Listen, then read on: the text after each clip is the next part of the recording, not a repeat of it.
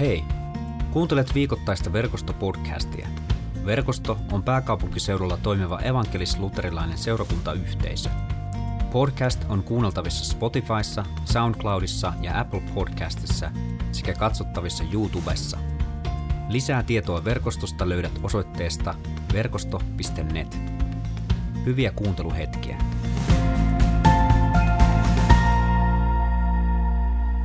Oikein hyvää ensimmäistä adventtia.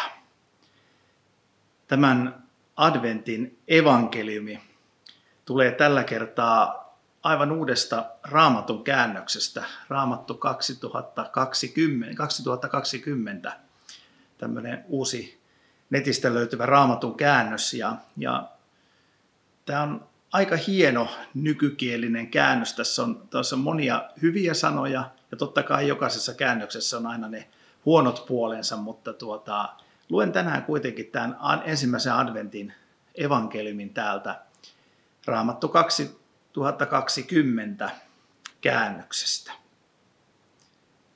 Riemu kulkue Jerusalemiin.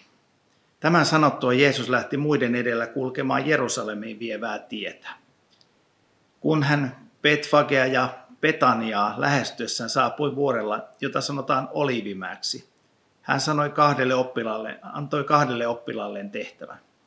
Menkää tuohon kylään, sinne tullessanne löydätte kiinni sidotun aasinvarsan, jolla kukaan ei ole vielä ratsastanut.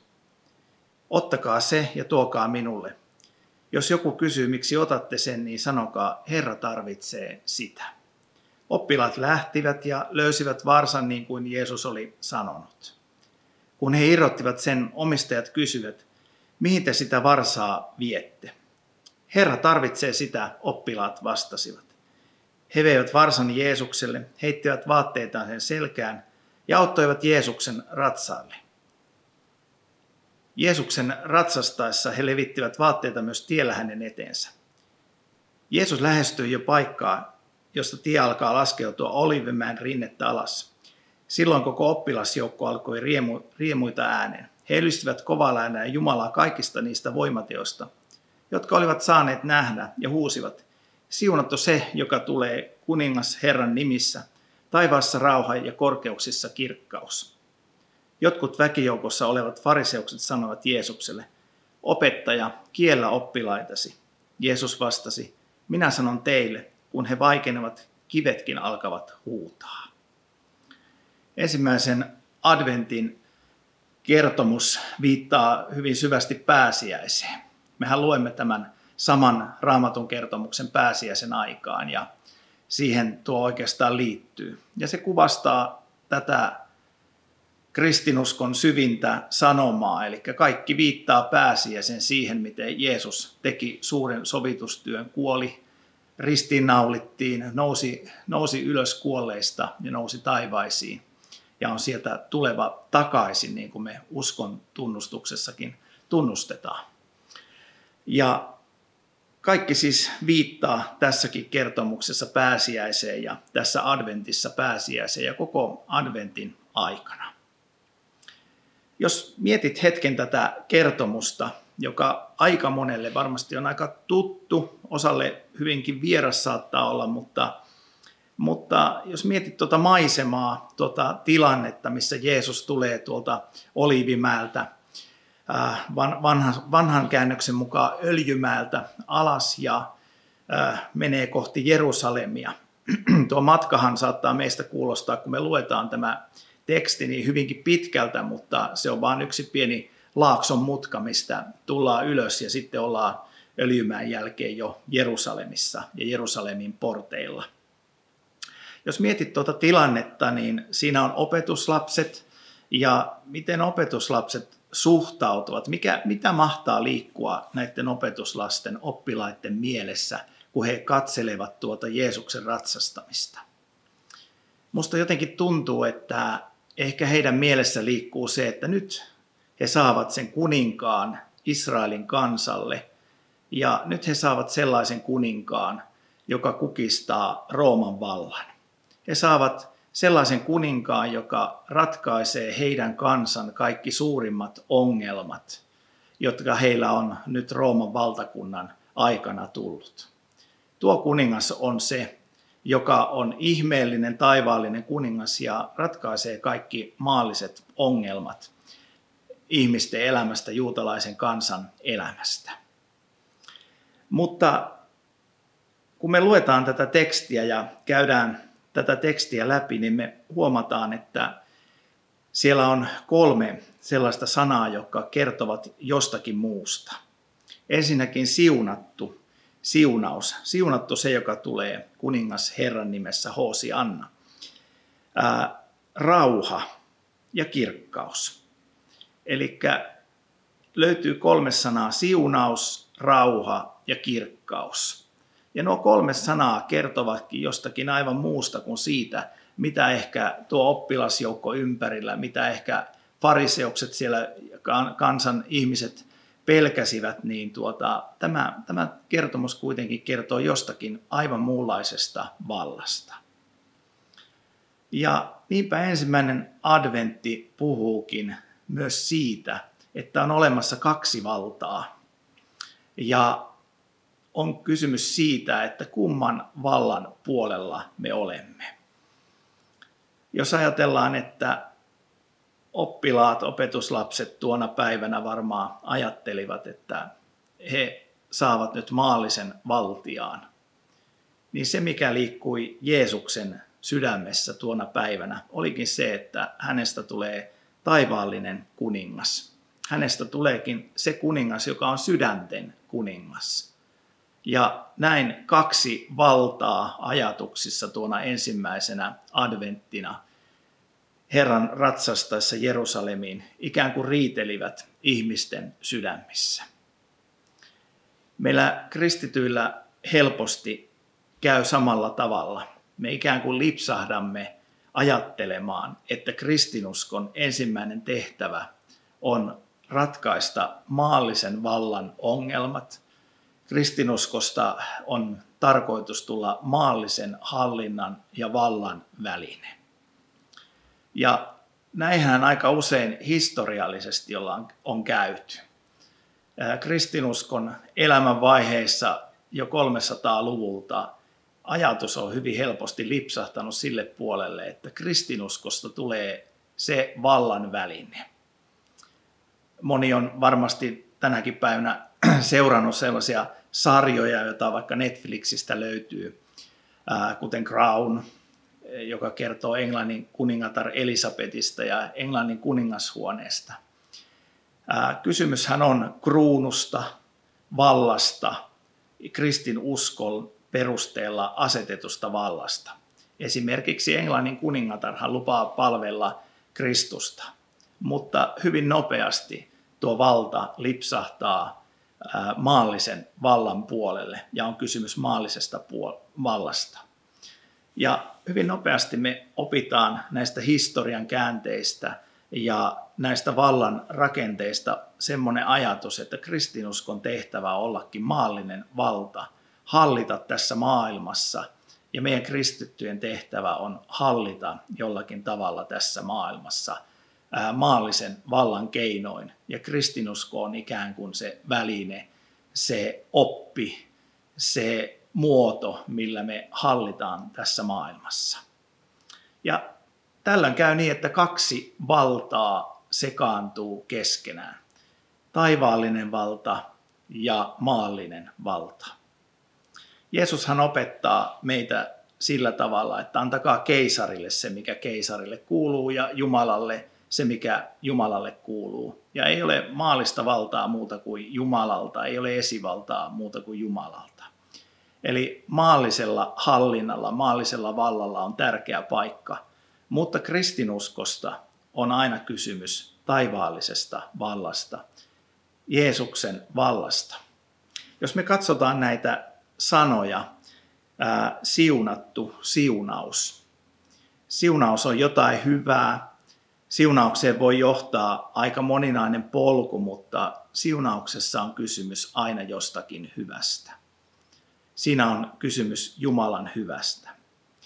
Jos mietitään, että mikä on vastakohta, niin vastakohta on varmasti kirous.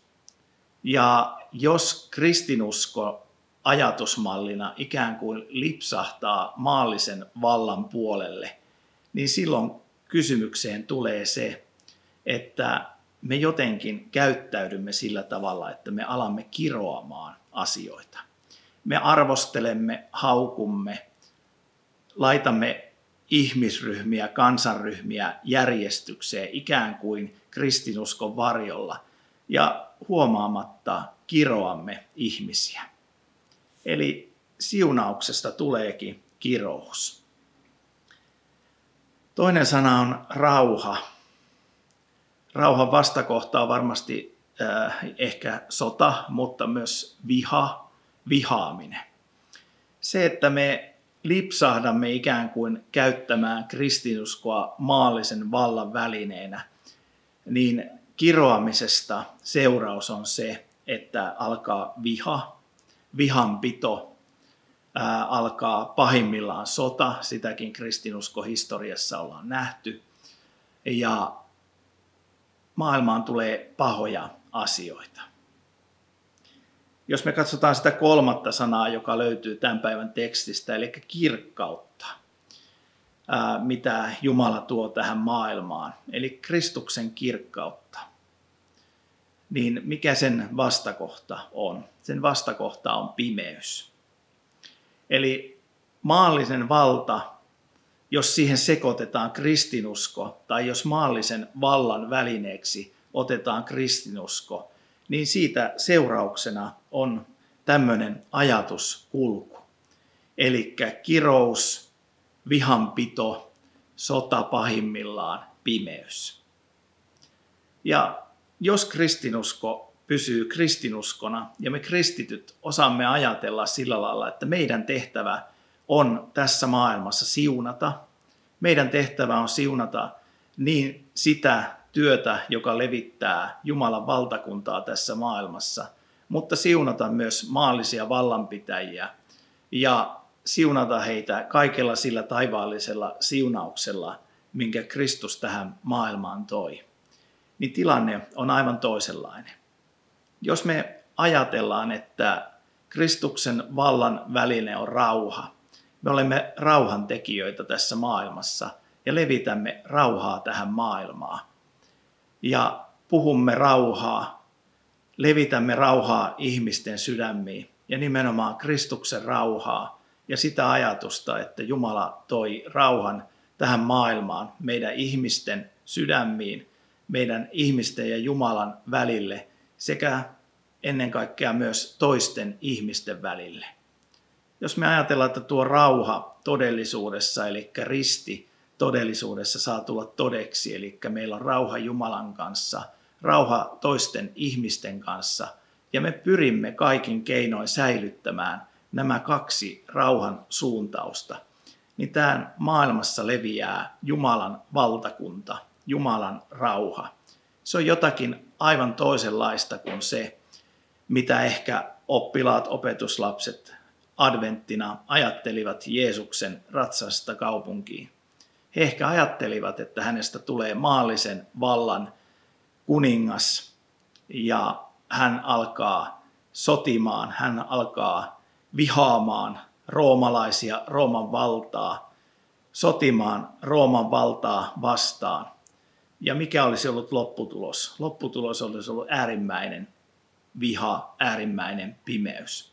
Mutta Jeesuksella olikin aivan toisenlainen ajatus. Hän oli tuomassa Jumalan valtakuntaa, jonka liittyy siunaus, jonka liittyy Jumalan rauha ja rauha ja jonka liittyy kirkkaus. Kenen tehtävä on tuoda kirkkautta tähän maailmaan meidän sydämissä? Pyhä hengen tehtävä on kirkastaa Jeesusta Kristusta meidän sydämissä ja tätä kautta tuoda Jumalan kirkkaus tähän maailmaan. Tässä on ne kristillisen vallan välineet, kristillisen vaikuttamisen välineet. Ne on Jumalan valtakunnan välineitä ja ne on siunausta, sitä, että me kyselemättä siunaamme jokaista ihmistä, laskemme siunausta hänen päälle, rukoilemme hänen puolesta. Me tuomme rauhaa, me koitamme elää rauhassa niin Jumalan kanssa niin ihmisten kanssa tässä maailmassa. Ja me rukoilemme sitä, että Kristuksen kirkkaus saisi laskeutua tähän maailmaan, saisi laskeutua meidän sydämiimme pyhähengen kautta ja sitä kautta tähän koko maailmaan. Tämä on se Jumalan vaikutusvalta, mitä ehkä ensimmäiset opetuslapset eivät adventtina nähneet, kun Jeesus ratsasti Jerusalemiin.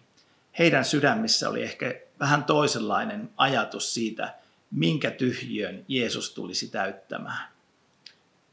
Ja niin usein kristinusko on lipsahtanut ikään kuin tälle puolelle. Eli me olemme opetuslapsina, oppilaina, Jeesuksen opetuslapsina oppineetkin ajattelemaan, että me olemme maallisen vallan levittäjiä ja kristinusko on siihen väline. Mutta kristinusko, se usko, joka nousee näistä kolmesta sanasta, siunaus, rauha, kirkkaus, se on Jumalan valtakunnan väline. Ja se on aina ennen kaikkea väline, joka kantaa meitä tästä ajasta iankaikkisuuteen asti Jumalan luokse. Ja siihen Jeesus tuli antamaan vastauksen. Siihen tyhjöön Jeesus tuli vastaamaan. Ja tuo on se asia, mihinkä me kristittynä tartumme, mihinkä meidän tulisi tarttua, näihin vallan välineisiin, siunaukseen, rauhaan ja Jumalan kirkkauteen, eli siihen, että me rukoilemme sitä, että pyhä henki saisi tehdä työtä tässä maailmassa. Rukoillaan yhdessä. Rakas vapahtaja, kiitos siitä, että sinä olet ratsastanut Jerusalemiin rauhan kuninkaana, tuomaan rauhan tähän maailmaan ja rauhan meidän sydämiin. Kiitos siitä, että ensimmäinen adventti kertoo tästä rauhasta, joka on Jumalan rauhaa, joka on kaikkia ymmärrystä ylempänä. Herra, me tullaan sinun eteen ja pyydetään, että armahda meitä jokaista. Anna meille meidän syntimme anteeksi. Anna meidän tehdä sovintoja rauha sinun kanssa. Ja vaikuta meissä pyhähengen kautta sitä, että me tekisimme rauhan lähimmäistemme kanssa. Kiitos siitä, että armahdat meitä. Ja me saamme pyytää vielä, että täytä meidät pyhällä hengelläsi että Jumalan kirkkaus saisi vaikuttaa tässä maailmassa. Jumalan palvelijana haluan julistaa sinulle tässä hetkessä sen, että ne synnit, jotka tunnustit, ne, jotka ovat erottaneet sinun sydämesi Jumalasta, jotka on tullut särön siihen rauhaan sinun ja Jumalan välillä, ne on Jumalan puolelta annettu anteeksi ja saat uskoa tämän anteeksiannon täyteen rauhaan asti. Julistan tämän anteeksiannon sinulle isän ja pojan ja pyhän hengen nimeen. Aamen. Siunattua adventin ja joulun aikaa sinulle. Kiitos kun kuuntelit verkostopodcastia. Seuraa verkostoa somessa ja osallistu verkoston online Jumalan palvelukseen.